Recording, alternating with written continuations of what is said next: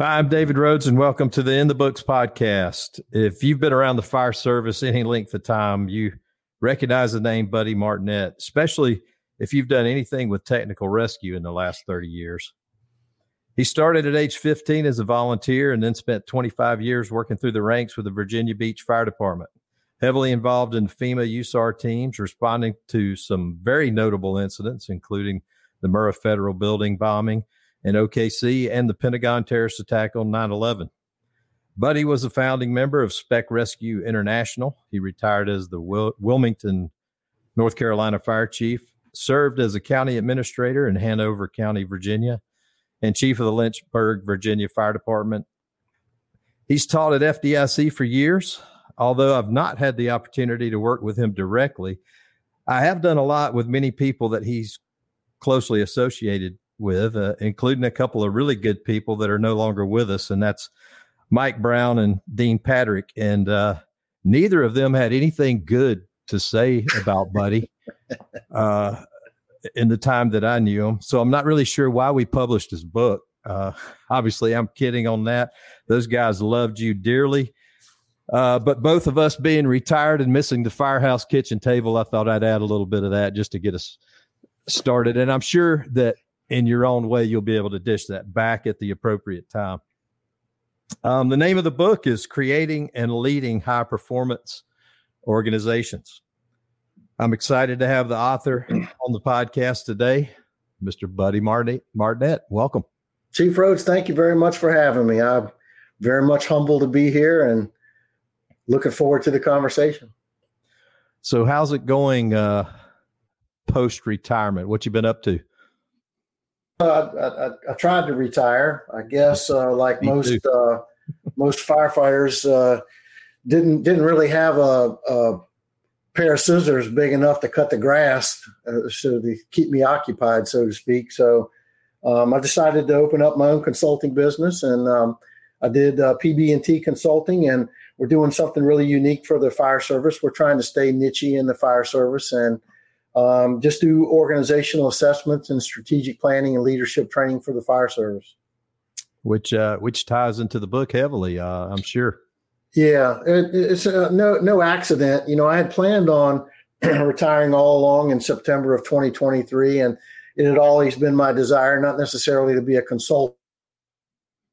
So, when people write books like these, um, obviously it's a labor of love because you're not writing a novel or something that's going to be on the New York Times right. bestseller list, even though there's that chance. But uh, why'd you write it? Well, it was a little bit of an accident, David. It was it. You know, I'm. Uh, I'm I, got to tell a little bit about myself in order to to kind of get the point, the, the gist to this is. I'm I'm I'm kind of a thinker, and I like to internalize things and be sort of like a painter that starts off uh, starts off on uh, making or doodling something, you know, and then they doodle here and they doodle there and they doodle here, and pretty soon you look at it and you go like, oh my God, there's a there's a painting. And uh, I started writing, and um, I journal with myself in order to keep my thoughts uh, in, in, line and, and make sure that I understand the why about how I feel some some way. And then at the end of the day, it ends up being uh, something that you can link together and create a painting with. And that's kind of what I did. So it was, it was not on, I didn't start off sitting down to just go like, you know, I'm going to write a book on this. Right. Turned out to be a bunch of life experiences that I could string together and, and hopefully they'll benefit somebody.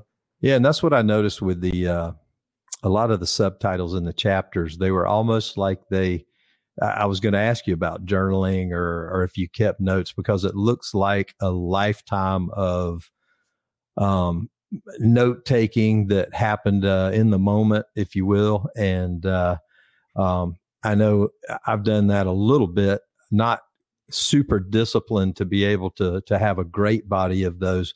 But what is really interesting is when you go back and read those, you don't realize how much you forget about yeah. what you experienced and if you if you put those details in it starts to trigger some memories and then you can sort of sort of finish out the thought so uh, some very catchy uh, very catchy um, subtitles that that are are very descriptive in in what you're talking about. So uh, yeah. I thought that was pretty interesting.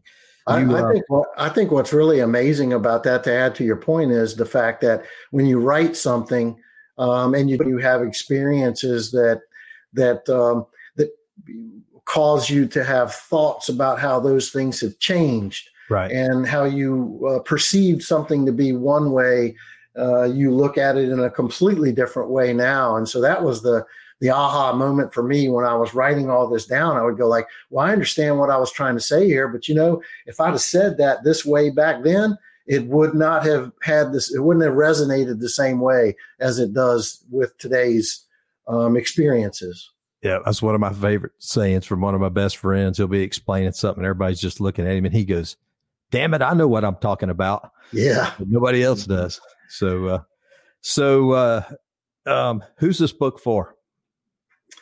You know, I, I really tried hard to make sure that the stories and the applications that are presented in the book could be applicable to every level of the fire service. So if you're a firefighter and you want to know, okay, what makes up a great firefighter or what does a great firefighter need to do to to build up to where he can be a chief officer or be a leader in the organization, then these are the kinds of things that you would want to string together uh, to, to do, whether or not it's understanding what your personal values are or traits that are associated with great leadership, uh, or just understanding the organizational aspects of leadership and how high performance is built into those. So I wanted to make it applicable to every level. Um, that's kind of like the the the, uh, the front of the book or the whole cover of the book kind of shows probationary firefighter right up to chief, you know, and and uh, and I wanted I wanted the stories to appeal to people like that, and I wanted it to be applicable to every level. Uh, and and you know, hopefully we hit the mark. And not everybody's going to like every aspect of it uh, the same, you know, obviously. But um, you kind of want to have something more than just a technical book on leadership. And I didn't want it to be that. I didn't want it to just be bullets. Right. Right. There's plenty of those out there. Yeah. I think that's leadership's probably the number one uh, subject written about. It's also the number one class proposals for FDIC, but sure. it's, it's, important. I mean, that's why it's it, it's out there. So yeah. So you start off in in part one, which is called the high performance way. It's somewhat, uh, I would say, anecdotal by telling the reader about how you grew up, and you get into some pretty very personal stuff about your your family and yourself. Why why did you feel the need to do that?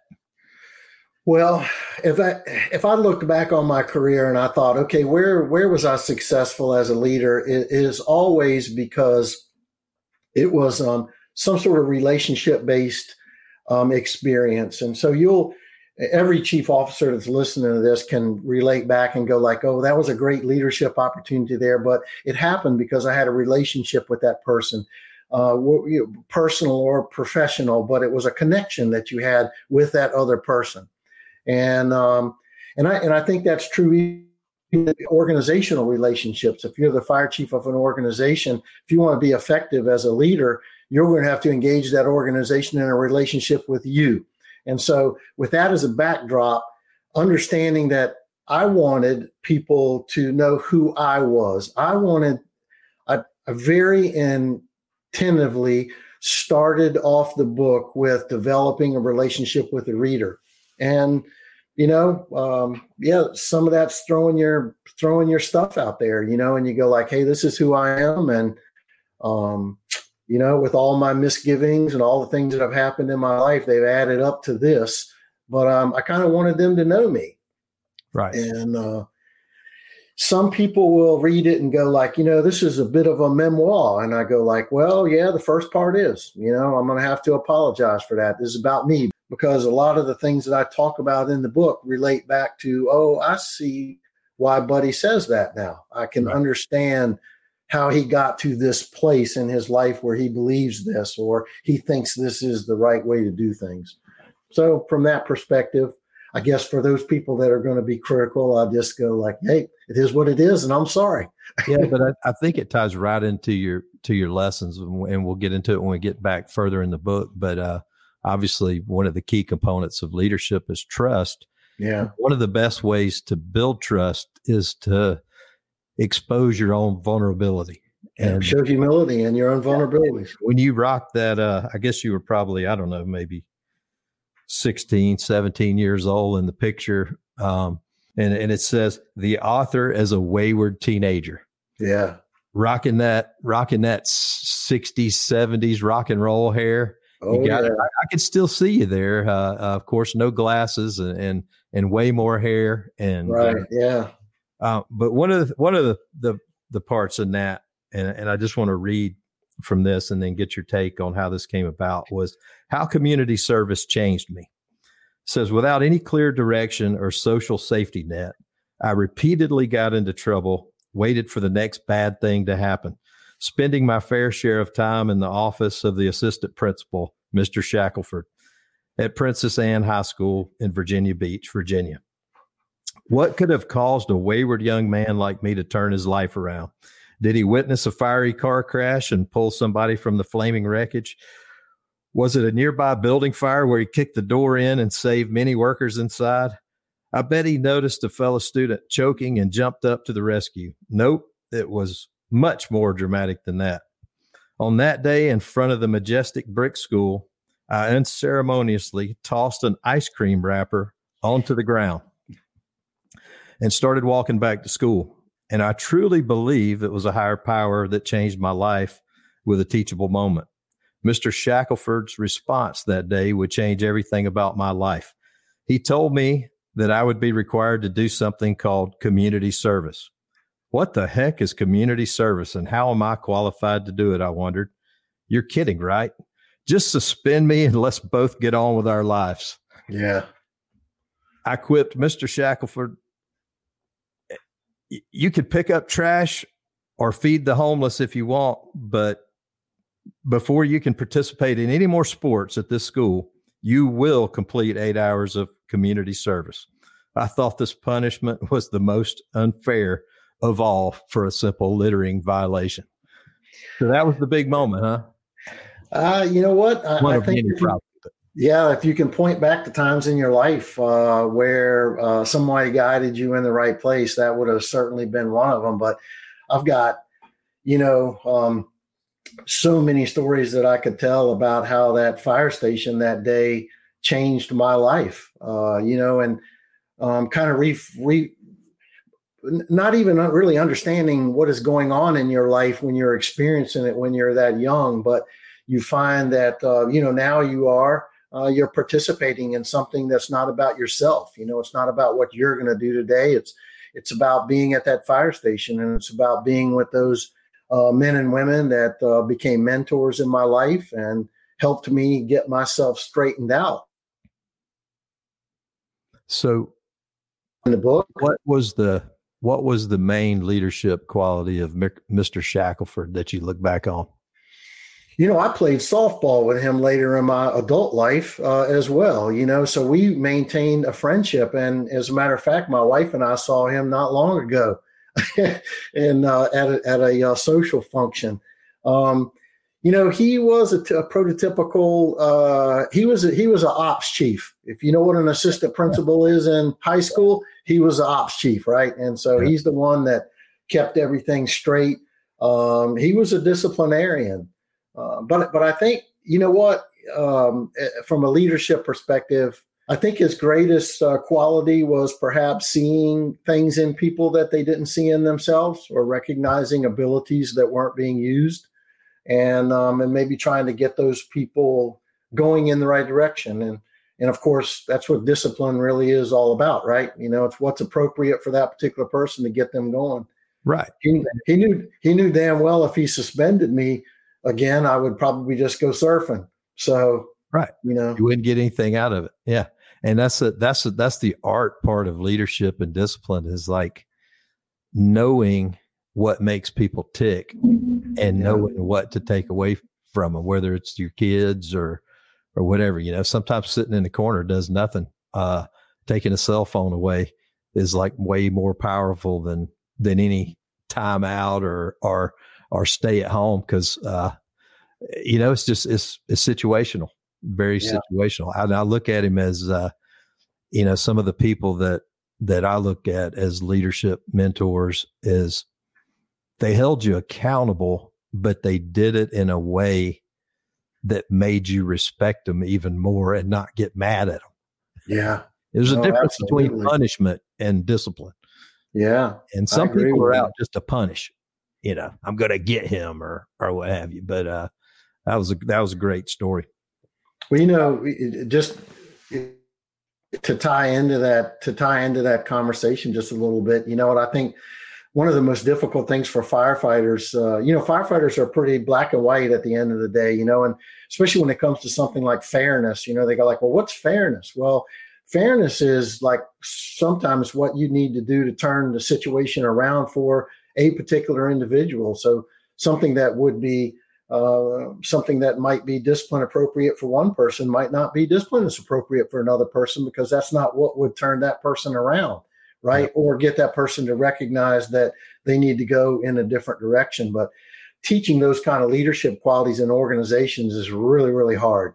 And it's culture and it's a it's to build a culture around trust right. where the firefighters trust you as the chief that you're doing the right thing uh, and then um, you trust at the end of the day when you're home um, sitting sitting in your chair that they're doing the right thing out there business right yep i definitely agree with that 100% so part two gets us into personal leadership getting the ingredients right you talk a lot about personal values, uh, specifically honesty, integrity, trust, and compassion as as being the foundation. So, elaborate on that a little.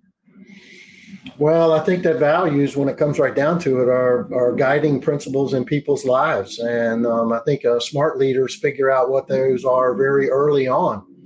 Um, like you know, we, we we talked just a minute ago, just a second ago, really about black and white things are always easy when they're black and white. When they're not black and white, then you've got um, you've got to have something to filter your decision, so it becomes like decision making criteria. And so I always talk to leaders and say, you know, one of the first things you need to do is figure out what your personal values are. When you have to make a difficult decision outside of policy in your organization, what do you use? Right. Well, you know you want to encourage people you want to encourage organizations to have organizational values to do that so that everybody's using the same criteria but at the end of the day we're we all as individuals uh, live our own life by a certain set of guidelines and rules and those become personal values and they really do mean something i will never ever forget my first chief uh, harry Dizell. when i went to him about advice when i took my first chief's job you know what his advice to me was?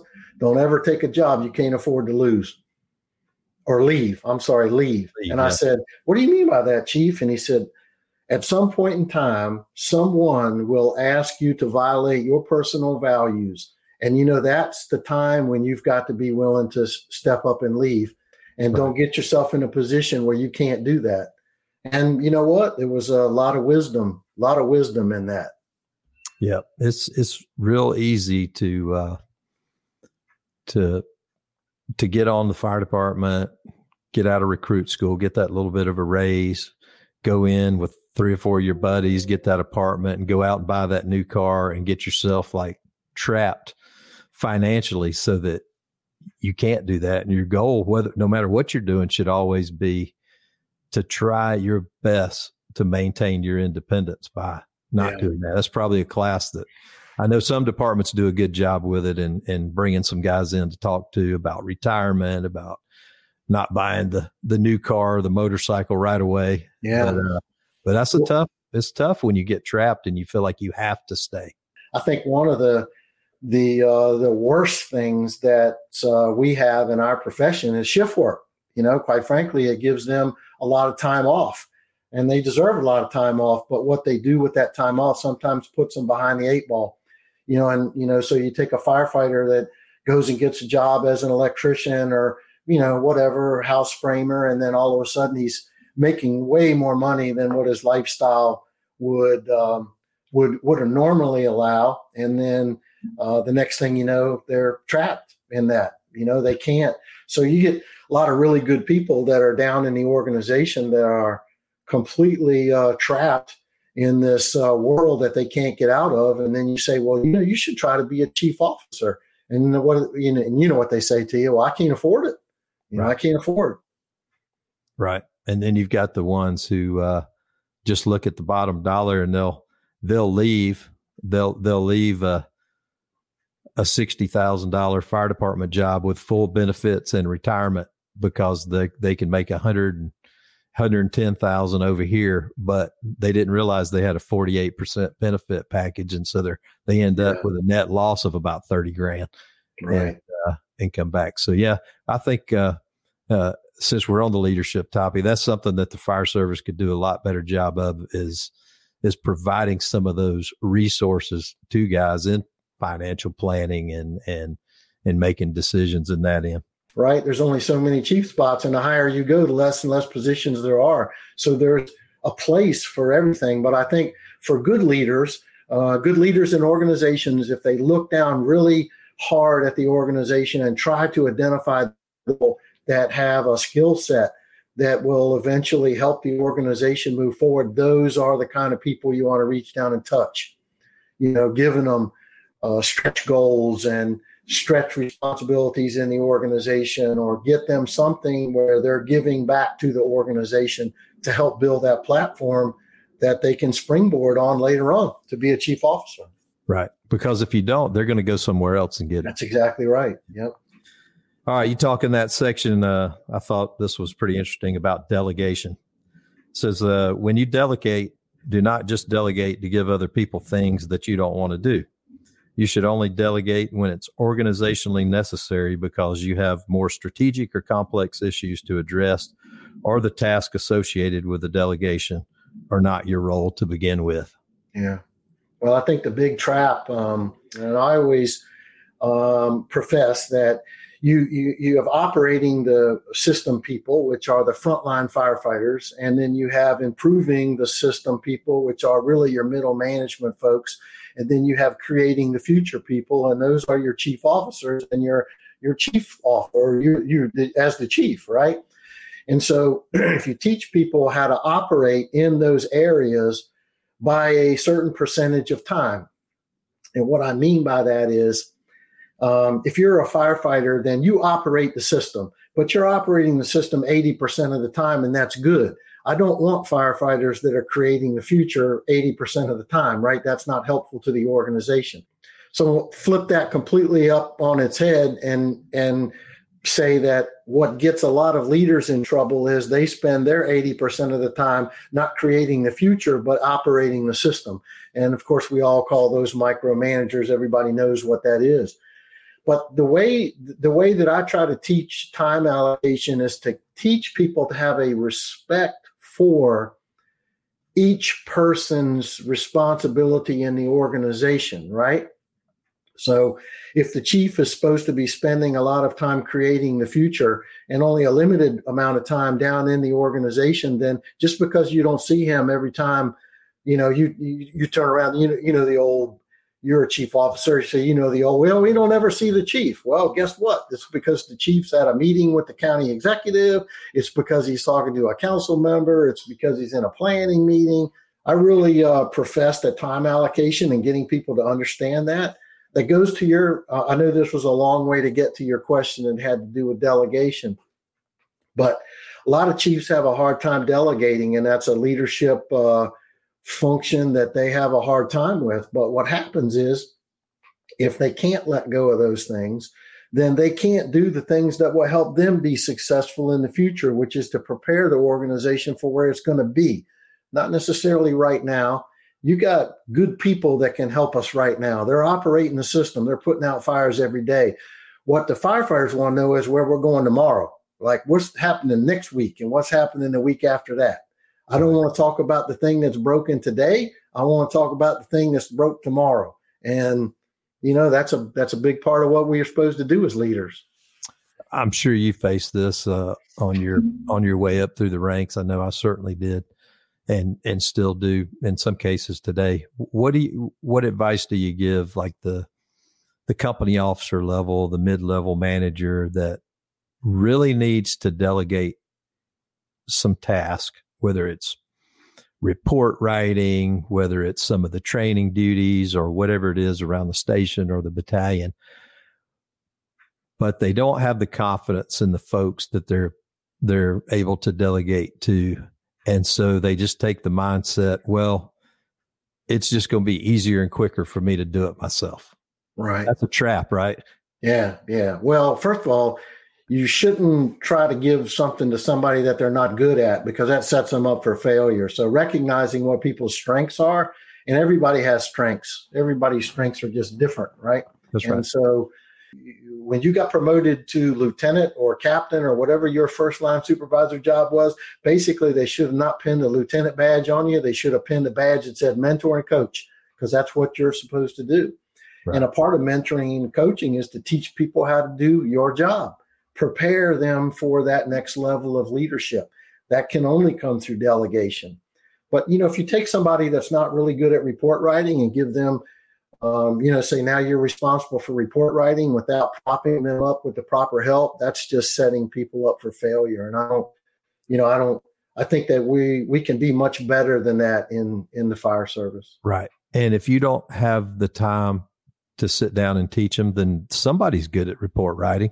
Yeah, no, absolutely. pair them up, let them go fill in at that station for a little while, or bring that bring that person over. But uh, that's one of the things that uh, I see a lot of people getting trapped in, and it's like you got to invest that time in the front end to save you monumental time on the back end. Well, you know, hey, so one of our dirty little secrets in the fire service is we always enjoyed the job that we just got promoted from, right? and so what do you do when you get there? Well, the first thing you do is revert back to doing all those things because that's what you enjoy doing and that's what you're good at. That's right. And so, you know, if you're the chief officer and you promote people, having a discussion with them about, look, I want you to know you were really good as a battalion chief, but guess what? I need a deputy chief now, right? And this is what your responsibilities are now. Because if you don't do that sort of thing, um, human nature dictates you'll revert right back to doing the things that you were comfortable with. Yep. So, one of the big topics, one of the hot button topics right now in the fire service, obviously, is uh, mental health and and yeah. uh, suicide prevention, recognition, substance abuse. All of those things seem to have really uh, taken hold and and have kind of captured captured the hot button topic. Um, you got a section in the in there um, that I thought was really good too. It's it's called happiness, and yeah. it says the funny thing is about this word morale is that in my 45 plus years in the fire service, I've never heard the term used with anything other than a negative connotation. Do you find that often as a leader, people default to you or the organization as a source of their unhappiness?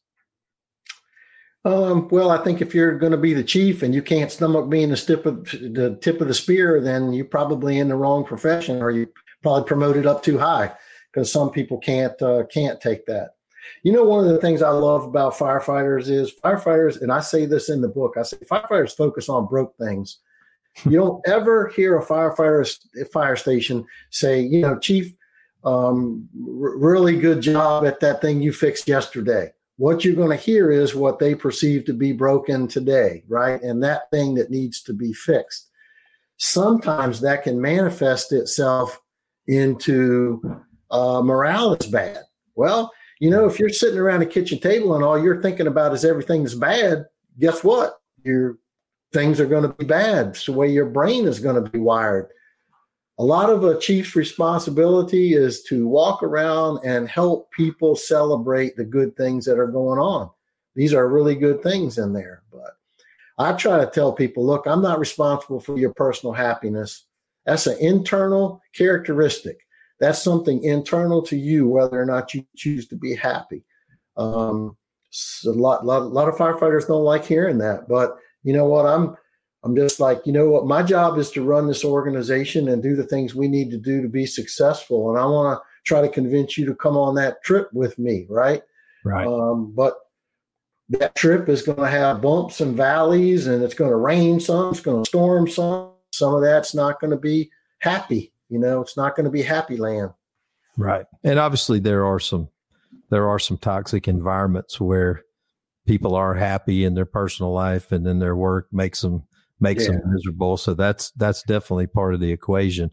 But there are an awful lot of people out there that are just not happy no matter what they're doing.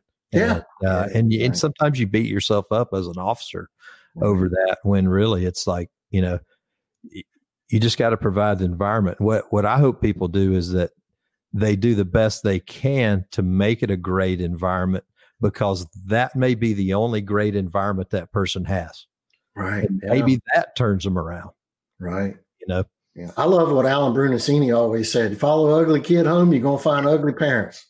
yep. I, I, use I probably use that one at least once or twice a week. Yeah, that's right. The others of his. All right, part three: organizational leadership, putting it all together. Um,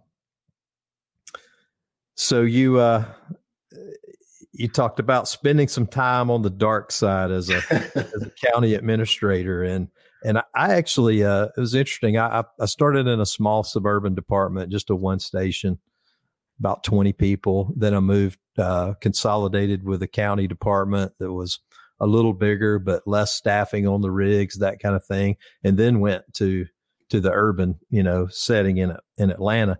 So I had about seven years experience when I got to Atlanta, and uh, they would hire a recruit class. They would hire certain numbers early, and they were kind of the grunt workers. Maybe you delivered supplies or you worked in various uh, other areas until they hired the entire, you know, 35, 40 person class. And I got very fortunate in that um, I was like one of the only ones hired in the initial group of, I think there was 12 of us that had experience uh, in the fire service. And so the fire chief pulled me in and uh, he took his actual lieutenant aide and assigned him to a project uh, to date myself a little bit, computerizing the fire department, mm-hmm. and had me serve as his aide. And so I was right in the lines, Den, if you if you will, new in the in Atlanta in the organization, but here I was, the aide to the fire chief, going to meetings with the mayor, um, making sure the schedule was correct. And I and he was very good. It was it was Chief David Chamberlain. He was very good about teaching me what he was doing.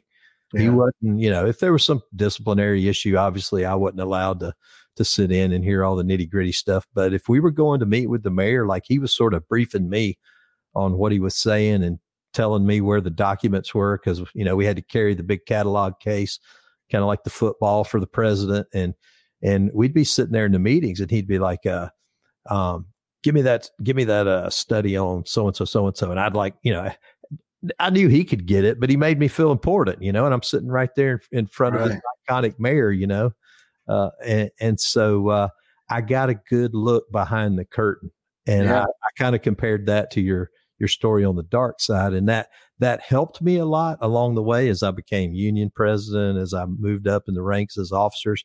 But it also, in a way, I wouldn't say it hurt me, but it caused me some grief because I kind of could see BS when I was being told it by somebody in the in the administration, and I might say, "Well, well, that's not right." So and so, so and so, and so I was looked at by some as, "Well, you're against me," and it wasn't that I was against anybody; it was that I was for the organization and and wanted whatever the plan was to succeed. Right. But, um, so, tell us a little bit about your uh, experience on the dark side. Well, uh, you know, I'm uh, fortunate. I, I, I don't um, I don't take very lightly those uh, years that I spent as a county administrator because um, I, I, learned a great deal about myself and other aspects of the um, organization.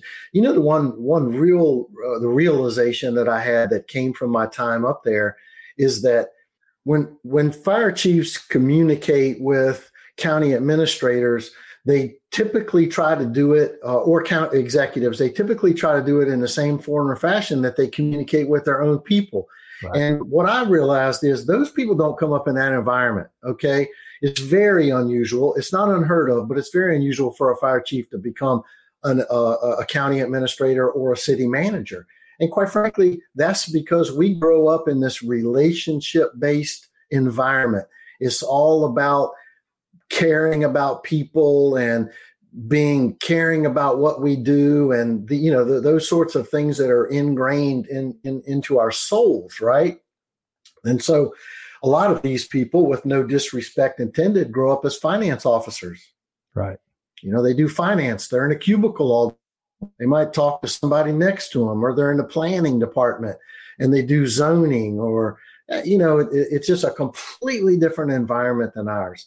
And so one of the really refreshing things I got to do when I was a county administrator with my boss, uh, who was phenomenal county administrator, uh, was to give him a perspective that he didn't see.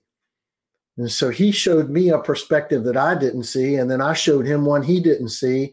And, you know, it created good rhythm. We had good organizational rhythm because of that. We didn't agree with each other all the time, but we understood each other uh, a little bit better. And I think it made him a better city manager or a county administrator, and it made me a better fire chief when I got back into the fire service. Yeah, they they definitely uh, also don't quite get our sense of humor. I don't think all the time either. We're always yeah. busting each other's chops, and this term of endearment. You know, if we're yeah, on right. somebody really hard and they look at you like, "Is he mad at me?" It's like, no, man, I actually like you but you know, there's a, there's so many uh, there's so many fire chief, even fire chiefs, uh, definitely not middle management officers, battalion chiefs, and definitely not firefighters understand about the complexity of uh, a city manager's job, and you know the balance that they have of trying to manage the political aspects of the organization with the operational aspects of the organization and trying to meld those two and trying to turn council policy into fire department practice. Um, you know, those things are very, very difficult transitions for chief officers to make. And quite frankly, that's, you know, as well as I do, that's one of the things that gets chiefs in trouble the quickest, right? Not understanding, not understanding that balance between what your boss needs to get done and and your responsibilities to the organization. So I'm sure you had to really think about it hard before taking that position. But uh, that's that's kind of one of the it's one of the key ingredients of how you grow and learn is you challenge challenge yourself. And so that was definitely out of your comfort zone, right? You know, one of my responsibilities was to um, manage uh, a part of what an elected sheriff's office was. Well, you know, if you've been anywhere in this world and there's an elective sheriff, they they're pretty powerful people, right. and this particular one was really really powerful. And so, having a chance to work with him and not necessarily did he work for me, but I was responsible for coordinating a lot of his department's functions in the public safety realm, and um, sometimes sometimes that was very challenging. You know, when when somebody can go like, "Yeah, I hear what you're saying, but like I'm going to do what I want." You know, you go like, "Well, I respect that." You know, have to. What type of uh just for context, what type of uh government setup was that? Uh, I'm sure it was like a county commission. Were they a strong commission where the chairman was CEO or was the county administrator really the one who ran everything? No, the county administrator was a CEO, and this the you know the board was an elected body, just like in normal places. Um, in that section, you you got a couple of things that I want to touch on. Um, one is work to the middle of two poles. Yeah, I thought that was pretty interesting. Yeah, so if you if you maybe I don't want this to de- devolve into a, con- a conversation about our country right now, right? but right you know, if you if you if you kind of look at uh, people that have good organizational success, they're the kind they're the kinds of people that can rectify two sides of a situation and come to some middle ground. Because being a chief officer, a lot of times is about negotiation, compromise.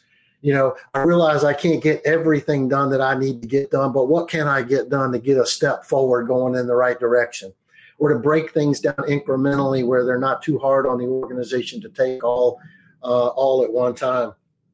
There are, I think, when you recognize that their boss has got uh, uh, a whole different level of responsibilities than they have, right? And sometimes we, because of our position in the organization, and because of being us being out front in the public, we can get them into a bind pretty quick, right? And um, you know, having that good relationship with them is really important.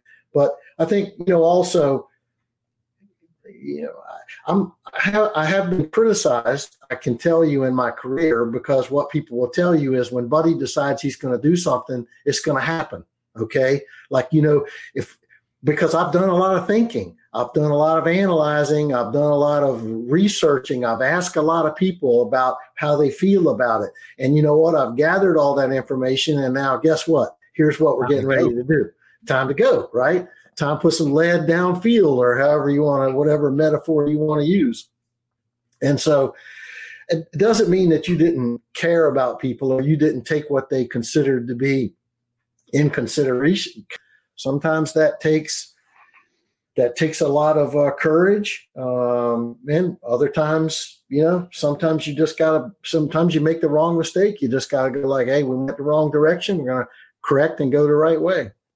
Right, and that's that's the whole part about being adaptable. Is it's no different than reading a fireground. I mean, the you can have a great plan when you get there and and go through the front door and find some new information. You got to adjust. Yeah, yeah. constantly constantly adjust.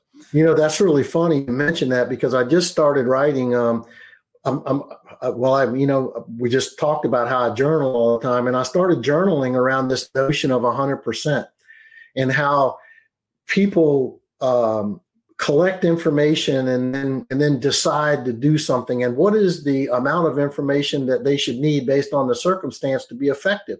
And it's really based on risk right, right. if it's a really risky situation well you want to do a lot of thinking before you go. If you wait for the perfect shot you lose the perfect shot. At some point in time you've got to take what you reasonably think is a good shot and then move forward. And um, you know, sometimes that's difficult because when you're the fire chief, you're the one that's got to accept responsibility for whatever comes out. Right. On the other hand, your organization can be really, really critical about you not doing something. And I will tell you this: when when somebody asks what's the real uh, paradox behind leadership, is firefighters will complain about change and too much change, and there's a lot of change. But if you want to get fired from a job the quickest way, don't make any change. Yeah. That's the quickest way to get fired. It's two uh, back to Brunacini, two things we hate: change and the way things are. Yeah, that's exactly right. Yeah. All right. Um, and you know, we were talking about the uh, work to the middle of the two poles. We're talking about negotiations and all. And it reminded me something that a uh, an attorney told me one time about mediation. He said if both sides walk away mad, mm-hmm. then it was a successful mediation. Yeah. Neither I've one heard, of them got what they want. You yeah, I've heard, heard the same way with a bad taste in your mouth. You know, if everybody leaves with a bad taste in your mouth, you're going to probably be okay. Yeah. All right. Another one in there is, uh, I think is very important to, especially uh, our, our young guys that are out there. Um, I talk about it a lot in, in my leadership stuff, especially like when you get into that lieutenant captain uh, rank and the memo comes down that says effective immediately, blah, blah, blah. And it's just totally something that you just like, you can't even grasp how, how far away from reality uh, this memo is. And uh, you got a section in there resist the urge to fall on the sword. Yeah. I think that's important. Yeah, um, I, I, think for for firefighters, if, if, if, you know when you when you're standing in um, you know, in an auditorium or something and you're talking to a group of firefighters, I think what I want, if, if there's one thing that I say, look, I, there's one thing I want you to leave here with is when something happens like that, ask yourself, what do I not know about this situation? Don't necessarily assume that the person that did this was an idiot, right? Because normally they're not. And I can tell you 99% of every fire chief out there loves his fighters or her firefighters and are trying to do the very best job they can to make it so that they have a great experience and they have a great job. They're not out to to screw them. And sometimes that can be the perception. So if you can if you can tre- create a culture around people understanding. Um, let me let me just stop and say, what don't I understand about this? And you know something, it, it really does work because I have had people, I've had firefighters actually walk in my office and go like, all right, I don't understand. And you're going to have to explain this to me. And at the end of the day, when we finished talking, what I realized is I had not communicated effectively enough in the department for them to understand. And, you know, communications is something we all struggle with. Um, too much information out there. You know, they don't know what's important, not enough information out there. You're hiding, you're creating secrets. You know, those are all the buzzwords around it.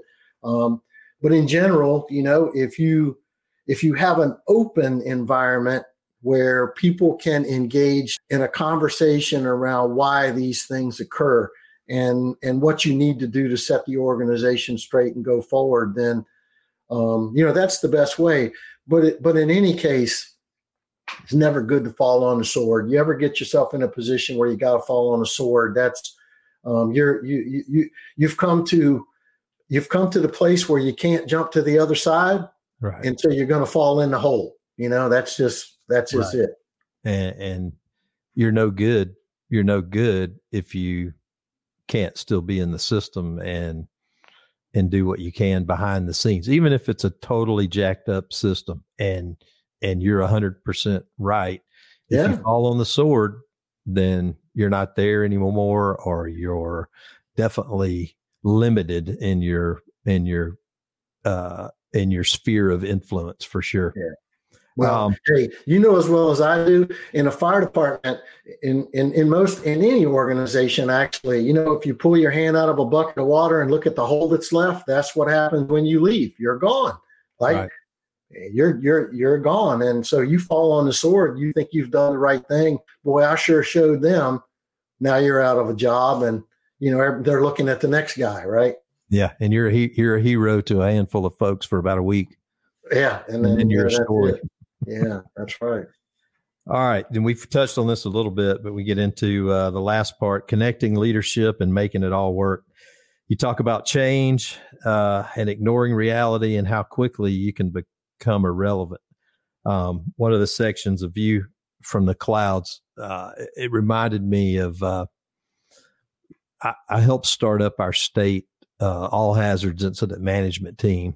And uh, a lot of people had experience with command basically at their department level, but not in a big um, type three or higher way. And so the way this thing kicked off is everybody went to all the training classes and, uh, you know, you just get inundated with how to do an IAP and the planning P, and you go through all those processes.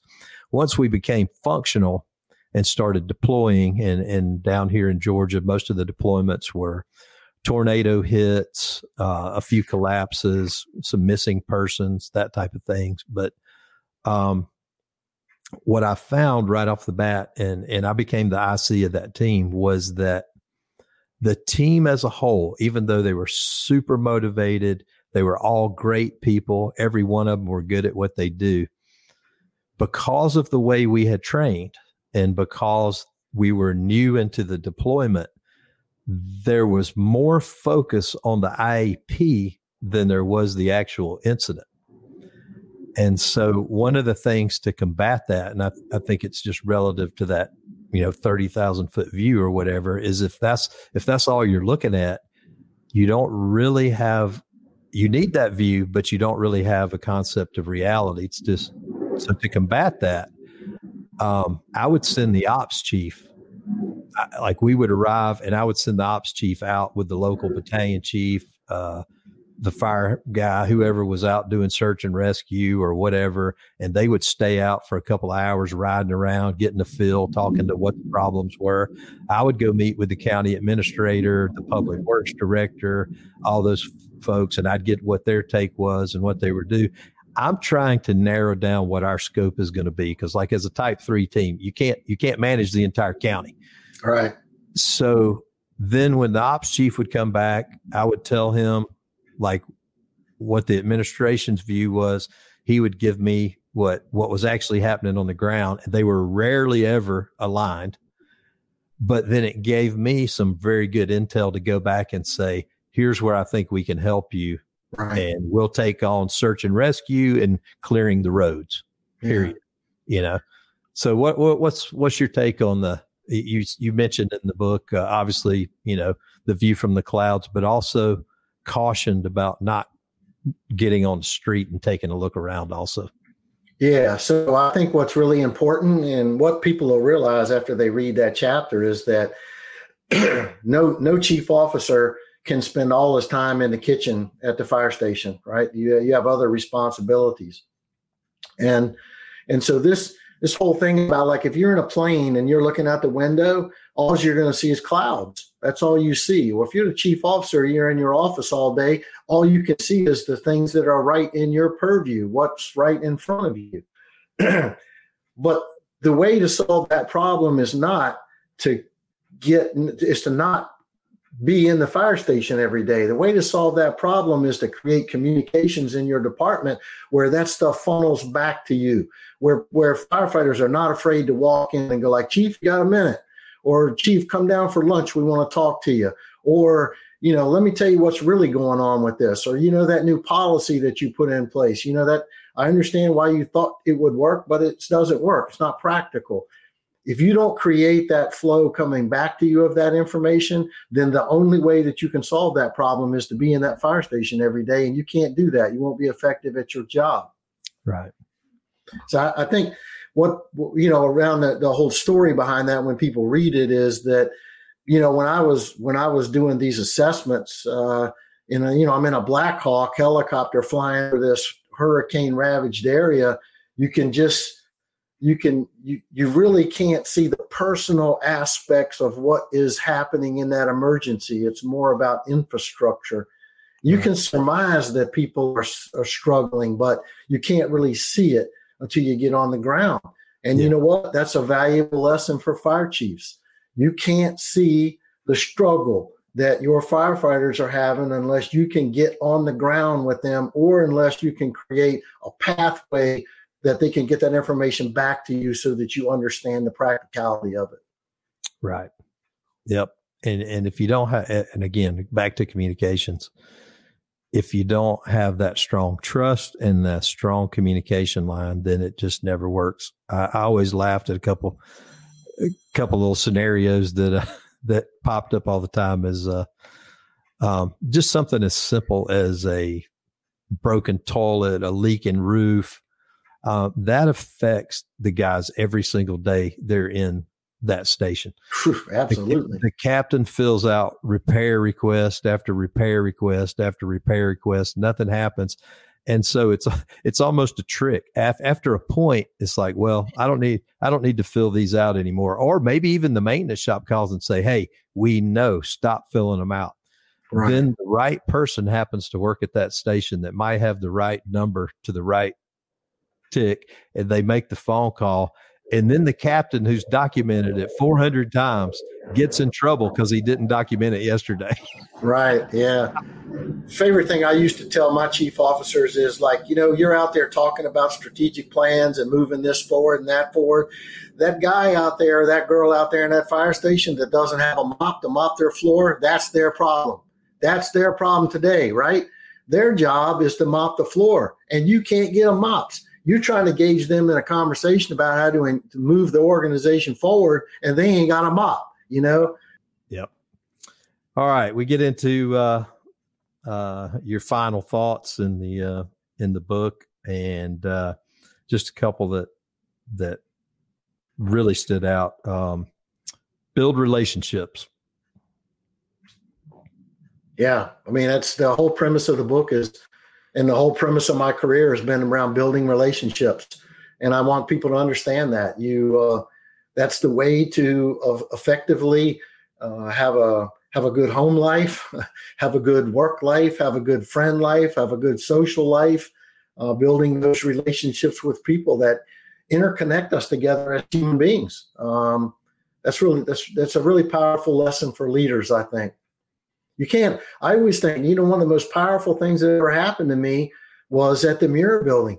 And you know, we're standing there in front of that Murrah building, and there's 13 floors that are all collapsed down into about 30 feet, and we're all not knowing what to do with ourselves. And Ray Downey comes over and puts his arm around my shoulder.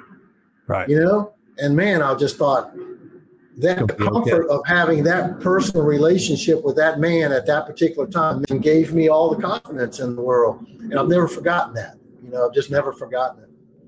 Well, that ties into the other one that I pulled is uh, make others powerful. Yeah. It, so if you if you're if you're a leader, the one thing I want you to take away from this or anything that you ever do is you are only as powerful as the power that you give away.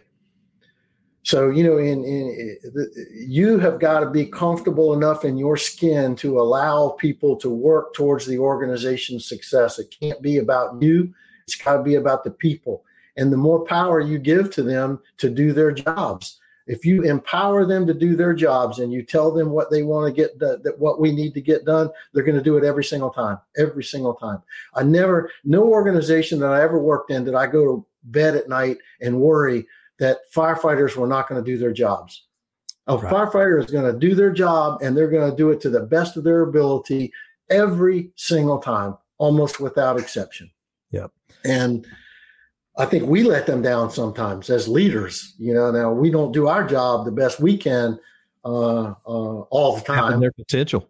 yeah, right. Exactly. Yeah. I always look at the uh, look at the unused potential in some of these organizations of guys that like you know you won't let them you won't let them be in charge today but on their off days they're running a you know a business that makes a couple hundred thousand dollars with a fleet of 70 vehicles and yeah. and all that but but but we can't we can't let them sit up in the in the in the front seat today just oh, because the personality issue or whatever I can tell you one of my favorite stories in my first Chiefs job. You know, when they're taking you around and they're showing you everything, and you know, here's here and this there. We get to this one place and it's got a cabinet and it's all locked up. I said, "What's what's behind there? What's locked up?" That's all the medical supplies. I said, "Well, who's got a key?" Well, I do. I got a key to get in there. So I said, "Well, so let me get this straight. That paramedic that you have given the responsibility of people's lives to." They they they are saving people's lives out there unsupervised, and you won't give them a key to get into the medical cabinet. What's the disconnect there, right? You know. Yeah. Um, but we do we do crazy stuff like that all the time. All right, here's another one. Uh, I think this one's important. Do not get mad first. Boy, yeah. that was tough, isn't it? It is the madder you think you're getting ready to get, the more off you probably are, right? You know, and so if you can force yourself to step back away from it and go like, again, I'll practice what I preach. You tell the firefighters, hey, start to first think about what you don't know. That's what I want you to do anytime this stuff happens. And I think when you uh, when you are getting ready to get mad about something, you better step back and say to yourself, wait a minute, before I show my ass here, I need to figure out what it is that I don't know about this situation. Yeah, for sure, for sure. And it, it's, you know, it's human nature to get, to get mad and, and you got to look at whether you're critiquing a fire incident or there's a personnel issue is you, you got to get to the, okay, why did you make that decision? Not forget about the decision for a minute and let's figure out why, what brought you to that, because there might be a legit reason. Right. Because you may find out something you can't. Uh, we were talking about the empathy. is like sometimes it's easier. It's easier to have the empathy down if you've been in the positions, but it's very hard to have the empathy up because you have no context of of what it is. So that goes back to your to your values, you know, yeah. and, and about caring about folks. All right. We've been going at it about an hour. Uh, it's time to back the truck back in the station and, and wrap it up. Um, many have heard me say, if you don't care about people, then don't get promoted. Um, as firefighters and officers, we're really in the people business. That's kind of one of my my taglines. There's a statement in your final thoughts near the end of the book that for me was it was only validation for the things that that I believe and have shared about leadership, but I think it totally pulled back the curtain, showed your vulnerability, set aside the bravado, and answered the question of why leadership is important. Without the distraction of the fireground, the corporate tactics, without the distraction of ranks or titles, it simply answers the why that I think so many people in leadership don't get. Yeah. And it's this I'm going to read it right from the book. After I read it, give me your final thoughts. As you move forward in your career, always view humanity from the ground. Value each day as a gift, and in some form or fashion, give this gift to others. Forgive people, never give up on people, and love people. Yeah. Well, I mean that that, that too. I think you just what you just described is is a relationship, right? That's what you would do. It's what you would do with your loved ones, and it's what we need to do with our with our with our workforce. These are, but these are we are we are in the luckiest profession. We're the luckiest people to be involved in this profession. We've got people that care about people. They're willing to they're willing to give their lives up to save people that they don't even know. I mean, what kind of human beings do that? Well, they're they're ours, right? They're the people that we work with. They're our brothers and our sisters, and they're people that we that we love. And so, how we treat them is very important. And so, if you you know if you love them, if you forgive them, if you if you listen to them, you try to understand them, you try to mentor and coach them, communicate with them, give them all the tools that they need to do their job. Um, that's just love, man. That's just love. And then just and like Chief Brunacini, I know his name's come up a couple times, but Chief Brunacini would just go like, just be nice. You know, at the end of the day, just be nice. Yep, for sure. Well, the book is Creating and Leading High Performance Organizations by Cecil V. Buddy Martinette Jr. Whether you're a firefighter just starting out, a fire chief with 30 years of experience, or anywhere in between, there's some real solid and valuable life and leadership lessons in here that only someone with 40 plus years of experience of making mistakes, adapting, and building successful teams and businesses could offer. Buddy, thank you for writing this and uh, thank you for spending this hour with us and giving us some insights to your thoughts in the books. Um, you can get a copy of Creating and Leading High Performance Organizations along with the other great fire engineering titles at fireengineeringbooks.com. Um, it's a great cover. It's uh, it's steps leading up on a path with with each of the uh, the ranks, starting at firefighter, moving all the way up. Um, I think it really captured the essence of the book. It's going to definitely uh, have a place on my bookshelf, and I hope everybody will enjoy it too. So, on behalf of all the great people on our books team, I'm David Rhodes, and this one is in the books.